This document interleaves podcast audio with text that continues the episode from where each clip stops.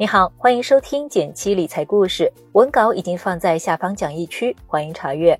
想提升经济敏感度的小伙伴，赠送你十五天简七 VIP，每天听热点新闻解读，把握更多投资机会。搜索公众号“简七独裁，回复“电台”免费领取。一起来看看今天的内容。很多人刚开始投股票，会觉得不知道投资什么，或者在股市中根本找不到投资机会。其实问题的关键在于，面对大量的信息，我们很多时候都只注意到它的表面。有个故事是这样说的：这一天，福尔摩斯从报纸上看到一篇很短的新闻，巴西十二月后的几场降雨缓解了此前连续数月的干旱。随即，他买入八千股星巴克股票。随后一周，星巴克开始迅速上涨，短短几天上涨了十几个百分点。华生说：“你怎么做到的？”福尔摩斯解释道：“很简单，巴西生产了世界上三分之一的咖啡豆。巴西开始下雨，旱灾结束，那么咖啡豆的产量会提高，供应量增加会导致咖啡豆的价格大幅下降。咖啡豆的价格下降，咖啡的生产成本就降低了。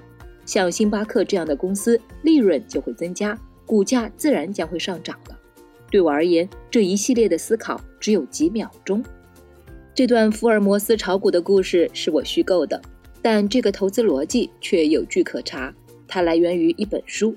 如果巴西下雨，就买星巴克股票。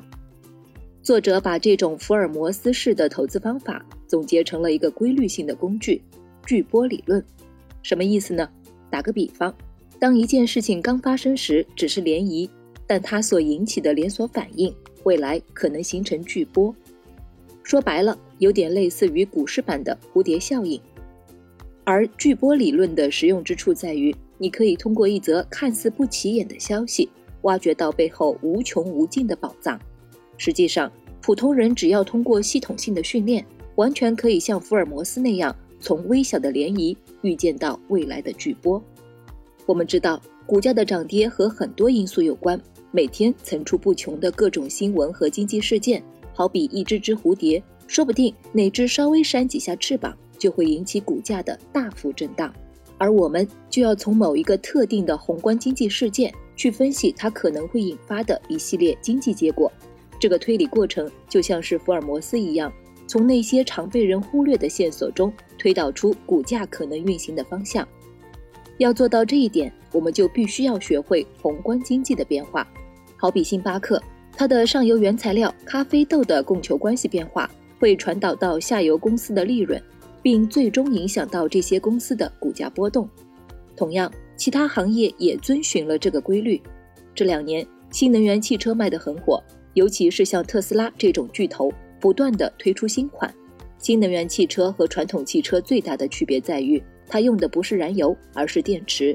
所以，新能源汽车的上游主要就是锂电池。锂电池的构成中有一个很重要的部分叫电解液。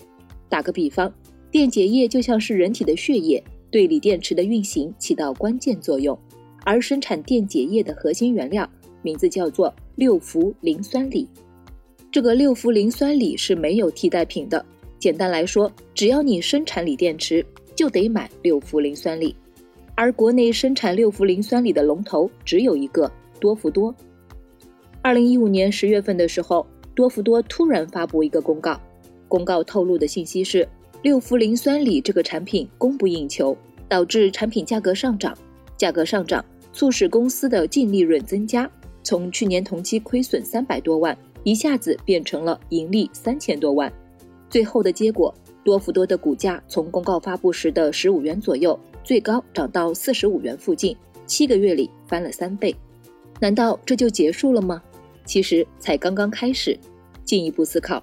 对六氟磷酸锂的需求旺盛，说明锂电池的生产在不断增加，而锂电池的订单多了，则反映出新能源汽车的销量火爆。数据上看，二零一四年以后，新能源车销量增速基本不低于百分之五十。所以，如果你能从行业上游获得这些经济景气度的信息，同时结合其他线索，提前预判到这些赚钱机会，似乎并不是那么难。总结一下。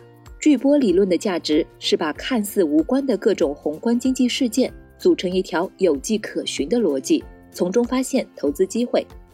当别人还蒙在鼓里的时候，你已经提前出手；当大家反应过来，看到股价涨得老高，犹豫不决的时候，你依然可以从容进退。